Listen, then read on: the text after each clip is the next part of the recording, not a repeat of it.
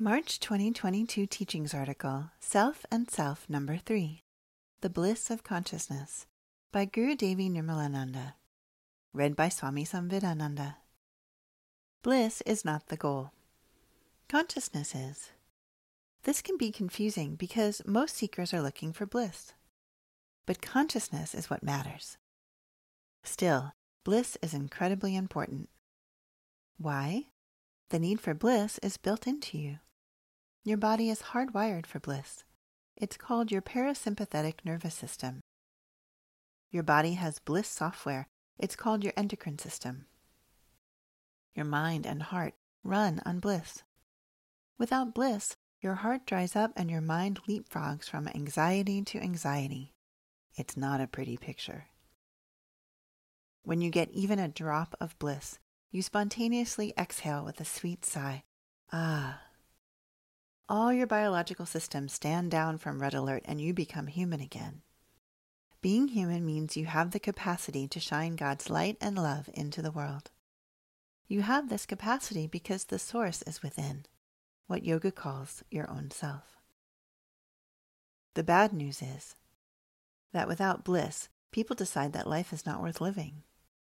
The good news is that bliss is easily attained. Though lasting bliss takes preparation and practice, instant bliss is instant. That's why my generation, coming of age in the 1960s, was focused on sex, drugs, and rock and roll.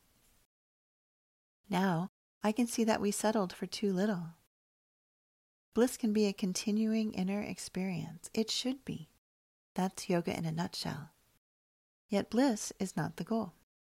Consciousness is. But what is consciousness? For that matter, what is bliss? Consciousness is your knowing that you know. You don't merely know things. A dog or cat knows things, but you know that you know. This is called consciousness, technically the self-reflective power that humans have, unique among all other creatures. You are able to see that you see. You even think that you think. There are multiple dimensions within you awaiting your exploration. The deeper you go, the more blissful it becomes. This brings us back to bliss. What is bliss? Bliss is the sensation you experience when you rub up against God. In yoga, you find God within. So bliss is the sensation you experience when your personhood is being filled by God's light and love from the inside out. People usually associate bliss with half-lit rooms and half-conscious states. Most of the world accepts being drunk, drugged, or half asleep as a substitute for God. For a yogi, it's not enough. Unconscious bliss is unconscious. Personally, I always wanted more. I want you to want more. A great yogi, Adi Shankaracharya, wrote a poem 1,300 years ago with a chorus after every verse, Chidananda Rupa. Rupa means form, which you also see in the name Sarupa Yoga.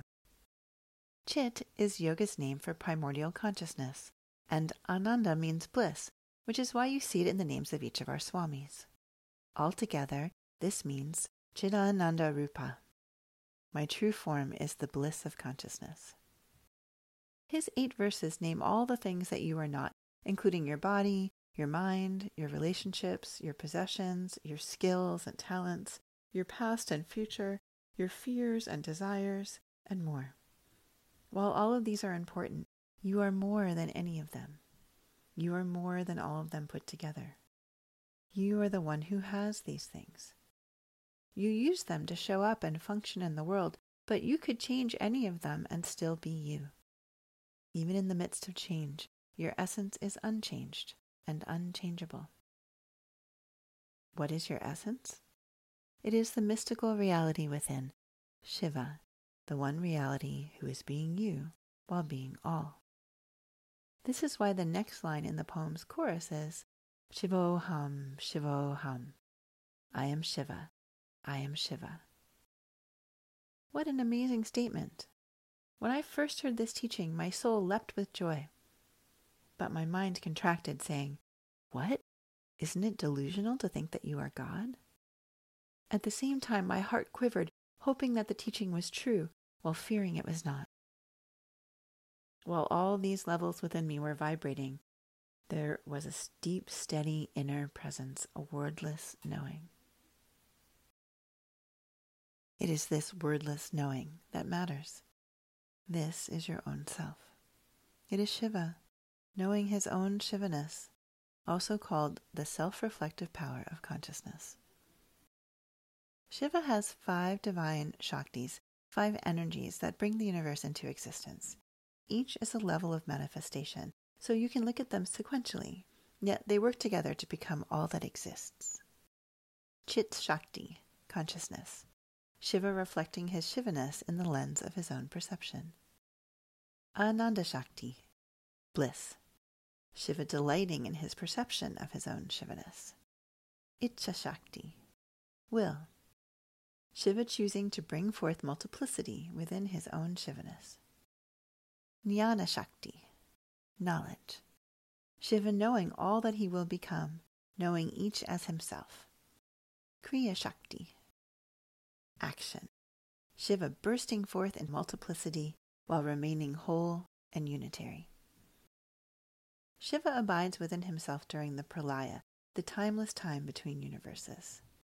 Beyond form and formless, beyond light and dark, beyond time and space, Shiva is being. The first level of movement or energy is when Shiva reflects his own being to himself, Chit Shakti. It's like when you look into your own eyes in a mirror, you see that you see. This is the self-reflective power of Shiva, to be and to know that he bees. This is consciousness.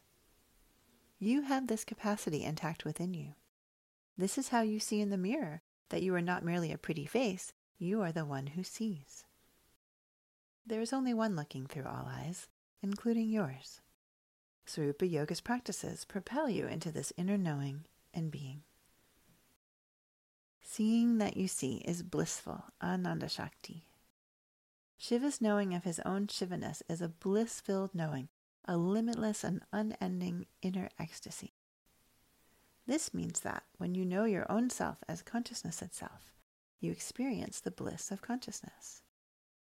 Thus, the sage sings, Chidananda Rupa, Shivoham, Shivoham. My true form is the bliss of consciousness. I am Shiva. I am Shiva. This ever-expanding inner ecstasy concentrates itself into will, knowledge, and action almost simultaneously. You can think of it like a pot of nectar overflowing and spreading through the whole world, even erupting in an orgasmic expression of creative force. Itcha, Jnana, and Kriya Shaktis dance and swirl in what the tantrics call the proliferation of Shaktis. Everything that exists is another form of their entrancing, even entangling nature. This is how Shiva becomes Jiva, the individual who does not know their own Shivaness.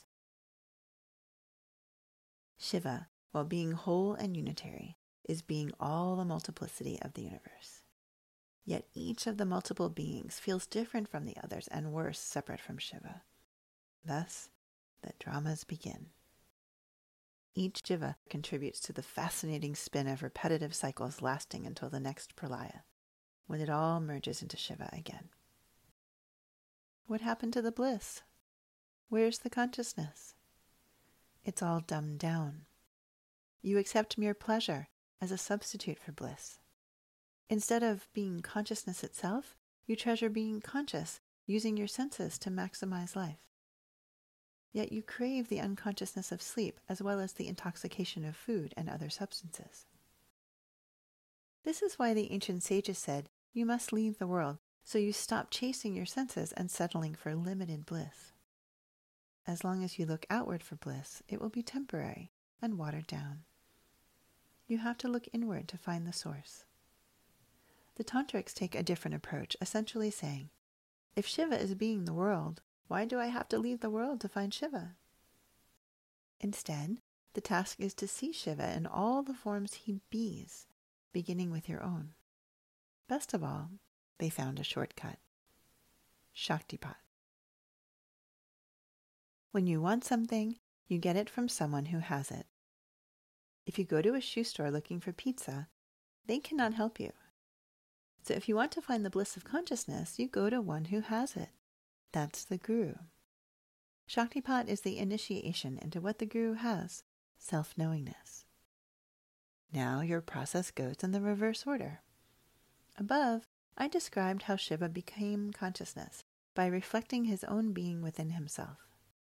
That bliss-filled experience erupted into will, knowledge, and action, the creative power that has brought this universe into being. You are part of the universe, so now you track it all back to where it came from. Fortunately, it's all found within. Thus you perform the action, Kriya Shakti, of looking within through meditation. Deepening beyond your knowledge of the world, Jnana Shakti, even beyond your motivations and desires, Itcha Shakti, you discover the bliss of your own being, Ananda Shakti. Don't stop at the bliss. Your own essence is the source of the bliss. While bliss is the form of consciousness, as Shankaracharya described, you must go beyond form to the formless. Then you go all the way to the knowingness of your own beingness, Chit Shakti. And you go beyond that to beingness itself, Shiva. For you are Shiva. You already are and always have been. All you lack is the knowing of your own self. Now, here's the mystery, the mystical kernel that makes it all work. When you get Shaktipat, Chit Shakti is arising within you, opening you from the inside out. This arising often brings up bliss, Ananda Shakti, truly the bliss of consciousness. While you're working the process from the outside inward, by meditating and doing your other practices, the Guru is working on you from the inside outward. What a divine shortcut.